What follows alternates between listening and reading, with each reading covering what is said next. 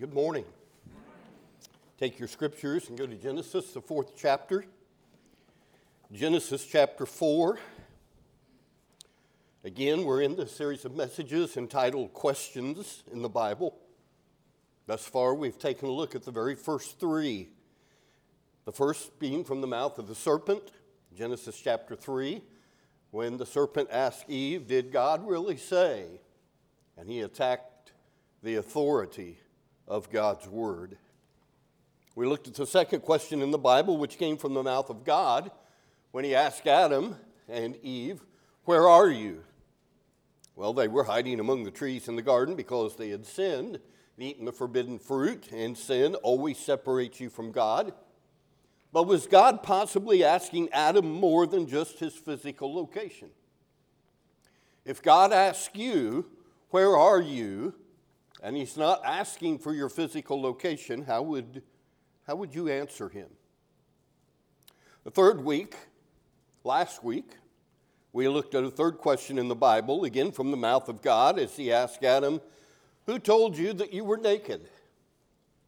And again, was God asking more than what the question asks at face value? Was God possibly asking, Who told you that you're not worthy? Who told you that you're not good enough? Who told you that you can't be forgiven for what you've done? Who told you that you have no value? Who told you that you don't matter? Who told you that God could never love you after what you've done?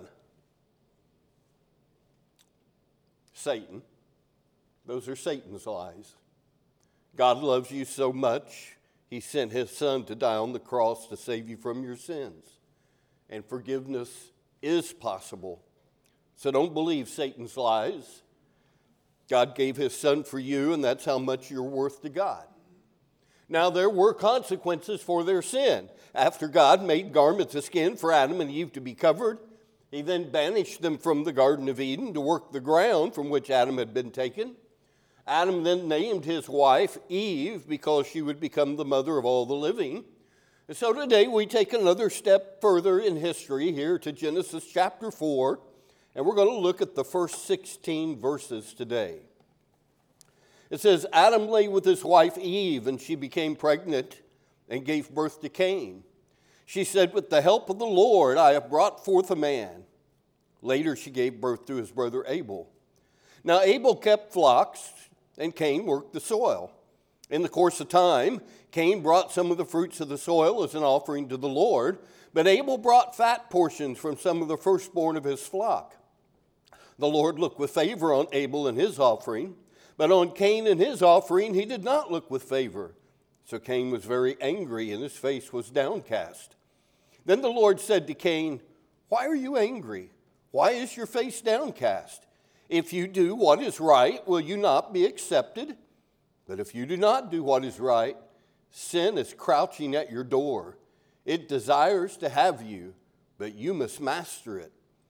Now, Cain said to his brother Abel, Let's go out to the field. And while they were in the field, Cain attacked his brother Abel and killed him.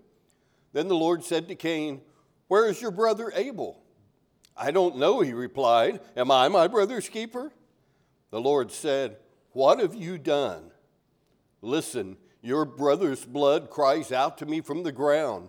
Now you're under a curse and driven from the ground, which opened its mouth to receive your brother's blood from your hand.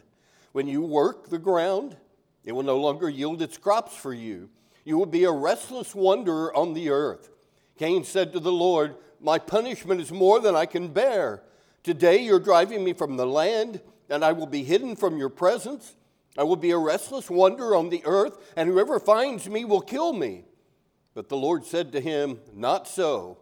If anyone kills Cain, he will suffer vengeance seven times over. Then the Lord put a mark on Cain so that no one who found him would kill him. So Cain went out from the Lord's presence and lived in the land of Nod, east of Eden. Now, there are about six questions in that text that we read. I hope you saw them. Five of them are asked by God, one of them is asked by Cain. God's five questions were Why are you angry? Why is your face downcast? If you do what is right, will you not be accepted? Where is your brother Abel? What have you done? And Cain's one question Am I my brother's keeper? So Adam and Eve, they began to build a family. Two sons are born to them, the first being Cain. His name means metal worker or smith, like blacksmith. It's also a derivation of a word meaning to acquire. Eve said, With the help of the Lord, I have brought forth or acquired a man. Later, she gave birth to Abel, whose name means breath or vanity. Certainly descriptive of the short span of life and its tragic end, which he experienced at the hands of his brother. Were they twins? Well, there's nothing in the text to indicate that. It says later she gave birth to Abel, but some still believe that they were twins. Verse 2 also tells us Abel kept flocks, Cain worked the soil. Folks, there was nothing wrong with either one of those two occupations. Genesis 3:18 said that you will eat the plants of the field. Adam himself was to work in the Garden of Eden, tend the garden, and take care of it. So there's nothing wrong with Cain being a keeper or a tiller or a worker of the soil, just as there was nothing wrong with Abel being a keeper of sheep and goats. But then when you come to verse 3 of the text, both Cain and Abel bring offerings to the Lord. Who told them to do that? See, there's no command in the scripture prior to this that, that tells you to do that. But do you not think that God had told Adam, here's the way that, that, that you can acceptably worship me? And that this was a part of worship of God, things that he had commanded to Adam. And so we see here the beginning of sacrifice. What is the essential element of sacrifice? Yeah, is it not the shedding of blood? God shed the blood of innocent animals in providing coats of skin for Adam and Eve to wear after their sin, in a sense, covering their sin in that way. But here we see the first account of sacrifice as a divine institution as Cain and Abel bring their sacrifices to God. And what's the result of their sacrifices? God, we're told, accepted Abel and his offering, but he rejected Cain and his offering. What form that acceptance and rejection took, I don't know. I don't know if God audibly spoke to them and said, Your sacrifice is acceptable, Cain, or that he, he told Abel, or, or Abel, I'll get my men mixed up here Abel, your sacrifice is acceptable. Cain, yours is. I don't know what form that took. But the obvious question that comes to our mind here is what? Why? Why did God accept Abel's offering and reject Cain's offering? Some say that it was because Abel offered the firstlings of his flock. He gave God the very best that he had whereas Cain didn't bring the very best that he had. Cain may have simply brought something as a token that he was grateful for services received, like, like tipping the waiter at the restaurant, okay? Others say that Abel's offering was accepted because it was a blood offering, whereas Cain's offering was just the fruit of the ground and no blood involved. But then someone will say, oh, but wait a minute. The law hasn't been given yet. It's going to be hundreds of years before Moses climbs Mount Sinai and receives the Ten Commandments and receives all the words of the law that taught about all these different sacrifices. God hadn't said anything about that yet. Are you sure? Are you sure? Don't be so sure that God hadn't already given a law about sacrifice. Now, why do I say that? Well, the answer to the question of why God accepted Abel's sacrifice and not Cain's is given in the New Testament. We don't have to guess why. We are told why. The answer is found in Hebrews 11, verse 4, which says, By faith, Abel offered God a better sacrifice than Cain did. By faith, he was commended as a righteous man when God spoke well of his offerings. And by faith, he still speaks, even though he is dead. That's why God accepted Abel's offering and not Cain's. Abel's was offered by faith, Cain's was not. But how is faith acquired? How does a person come to have faith? Well, in only one way, insofar as, as the scriptures inform us. Romans 10 17 says, faith comes from hearing the word of God. And so, if Abel was motivated by faith in presenting his offering to God, then it necessarily follows that the offering was in harmony with the divine word which he had heard from God or from his father Adam that had received it from God, which simply means that the law of sacrifice had already been divinely given. The law of sacrifice has already been made clear to Adam and Eve, and therefore down to their children. And Abel heard what God had said, and he did it. By faith, he offered a better sacrifice than Cain. Cain, on the other hand, knowing God's word, didn't do it. He didn't do it. And so, thus, it follows that God accepted Abel's offering because Abel obeyed the divine law of sacrifice in presenting a blood offering. Cain, on the other hand, he disobeyed God's word. Abel received the testimony of God that he was righteous, Cain did not. A righteous person desires to obey God's word at all times, and this is what we see in Abel. But we don't see it in Cain. Cain put his own will and his own way of doing things above God's will and God's way of doing things. So, what could a just God do except reject his offering? And so we see that God's acceptance of Abel's offering and his rejection of Cain's offering was not just some arbitrary act on God's part. No, they were their offerings were simply proofs of the interior state of their hearts respectively. The great difference was this. Abel offered in faith and Cain didn't. So Cain was very angry, his face was downcast, and that sets the stage for God's questions beginning in verse 6. The Lord said to Cain, Why are you angry?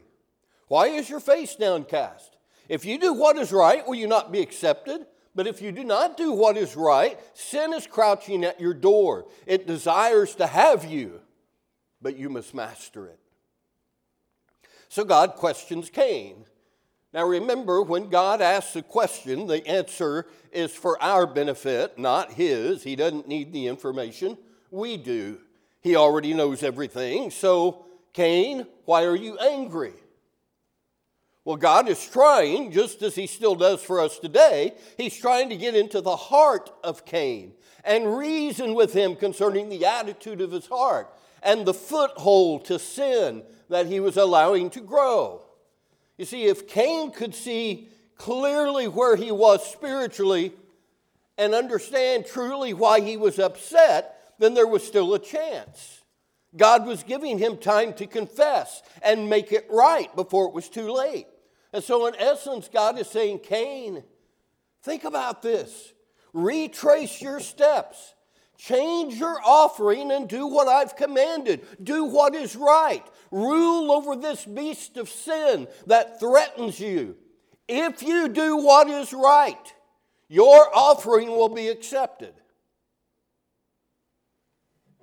But as is so often the case, the warning went unheeded, and Cain refused. And listen, God's words to Cain carry a warning to each of us. Don't get mad when God blesses someone else that does what he tells them to do. Don't get mad when God blesses someone that is living in obedience to his word. Learn from it. And you do it right the next time, and all will be good. How many times do we get angry and blame others for our own spiritual problems? I can tell you that in my years of experience being a preacher, I've seen people bounce from church to church to church, and they get mad and angry wherever they go. and they never realize they are the problem.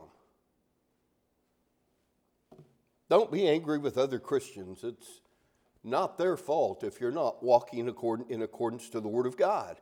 And just as God did for Cain, He always gives us an opportunity to explain why that we're acting the way we are, even though He already knows the reason behind it.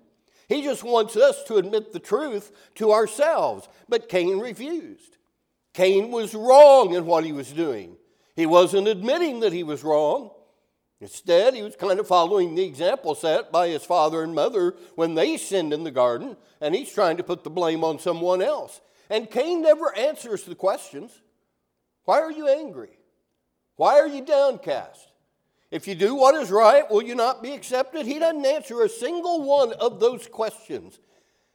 He had a big attitude problem, and it was on the verge of destroying his life, and he wouldn't admit it. He was so mad. And God clearly lays out Cain's options for him.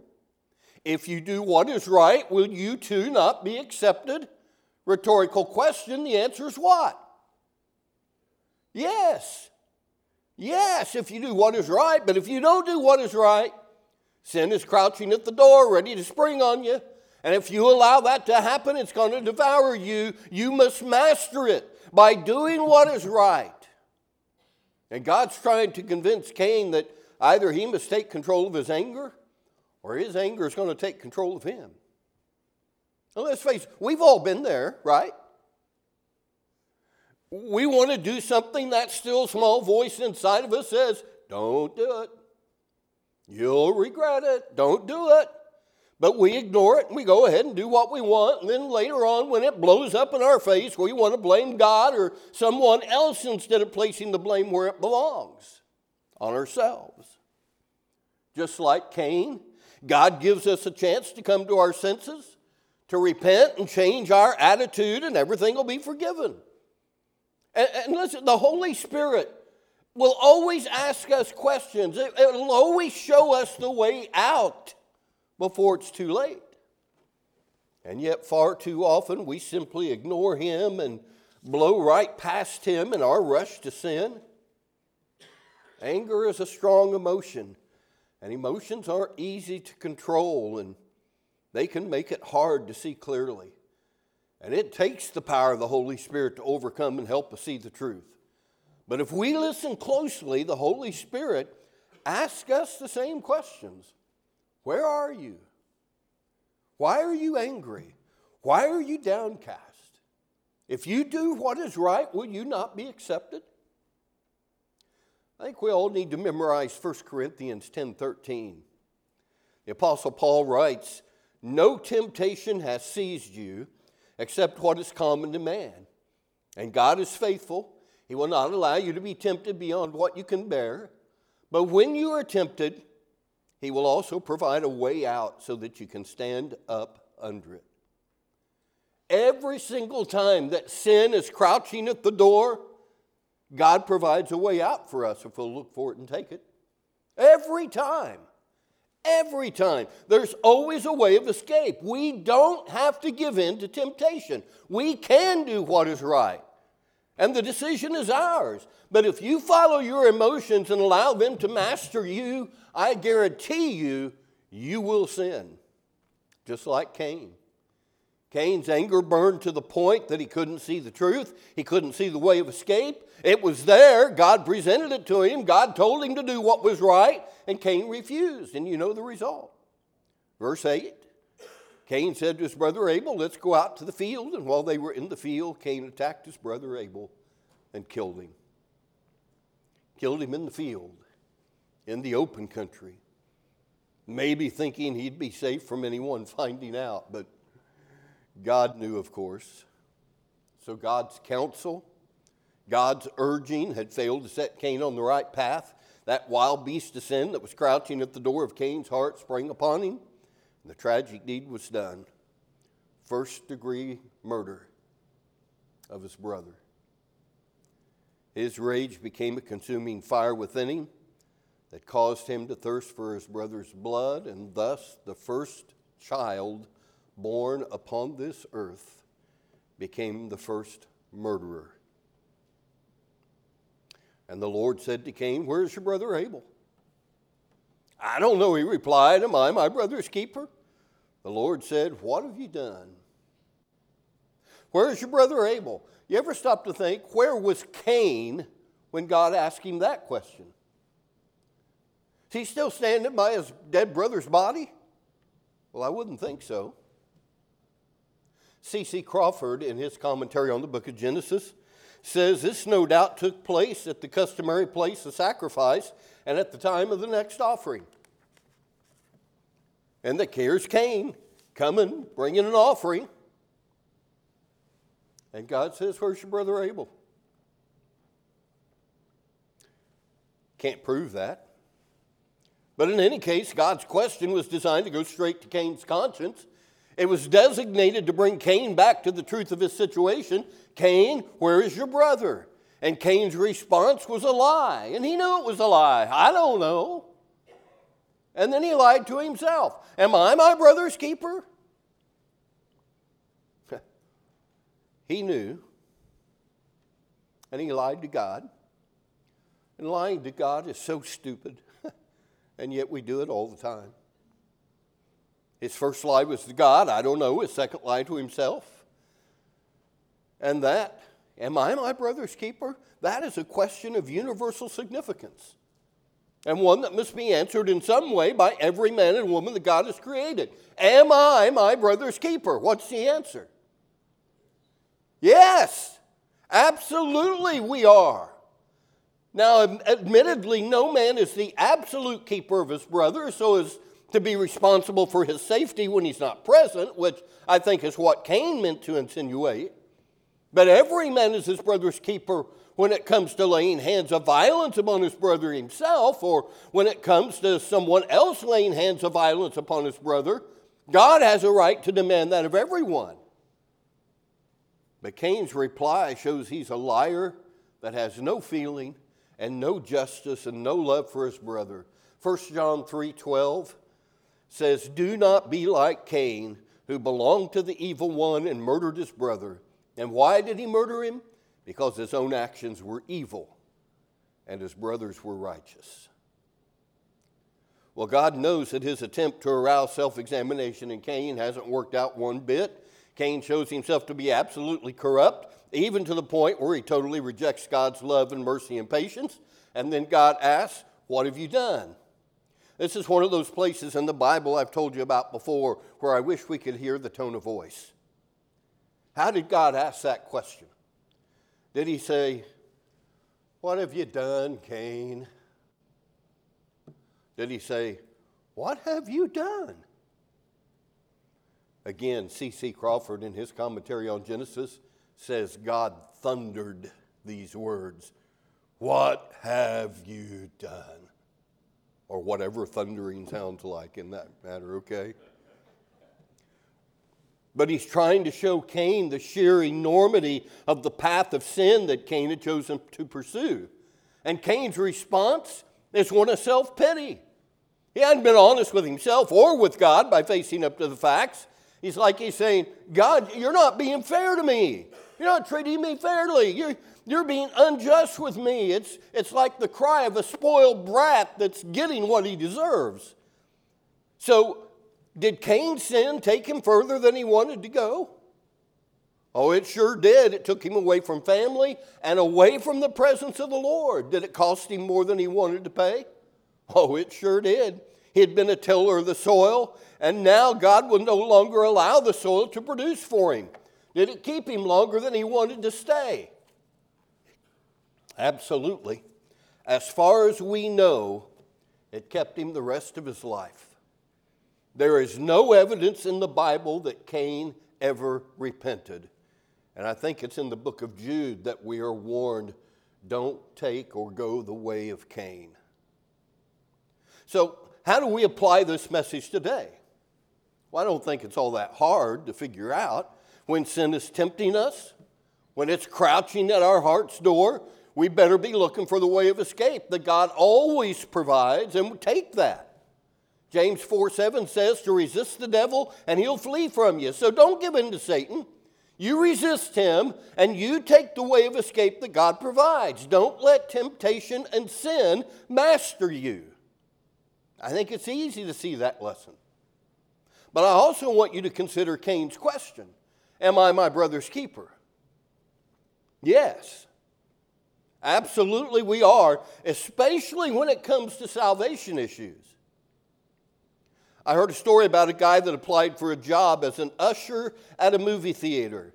And as a part of the interview process, the manager asked him, What would you do in case a fire breaks out? And the young man answered, Oh, don't worry about me, I can get out fine. He didn't get the job. And yet, that's exactly how way too many Christians respond to a lost and dying world around them. You heard in Larry's call to worship about the fiery judgment, unprecedented, that will take place when the Lord returns, and this present heaven and earth will be destroyed by intense heat. And, and, and if you ask to, uh, if you ask a lot of Christians, what would you do if that happens tomorrow? They would respond, Oh, don't worry about me, I can get out fine. And we forget the fact, folk, that we're ushers. It's not enough just to get out yourself. You're responsible for helping others know the way so that they'll be fine too. Yeah, it's so easy to point our finger at Cain, and secretly we're answering the same questions in the same way. God asks us, Where is your brother? You fill in the blank, you fill in the name. And we say, I don't know. My brother's keeper? We're lying. We do too know where they're at. They're living right across the street from us. Or we see them at our kids' ball games because their kids and our kids play on the same team. We see them all over the place. We know where they are. But we're lying to ourselves and to God because of what? A lack of concern? Am I my brother's keeper? When it comes to salvation issues, Absolutely. It is our responsibility and our privilege to share the good news of Jesus with those around us. What a tragedy the scriptures lay out for us today. Not only the first murder, but it was the very first time that any man made in the image of God had died. But praise be to God, through his son's sacrifice, death has been defeated and through his resurrection, the day will come when death will be overcome and he can raise our bodies from the grave when he returns, but only if we do what is right and live by faith as Abel did. That's the message. It's decision time this morning. Don't sit there this morning thinking, God can never forgive me for what I've done. He could have forgiven Cain. And he gave Cain the opportunity to repent, and Cain refused. Don't be like that. Don't take the way of Cain. Repent, do what God says to do, obey the gospel, accept Christ as Lord and Savior, and all will be well. And God's testimony about you will be there's a faithful one If you need to make a decision for Christ today, you can meet me down front as we stand, as we sing.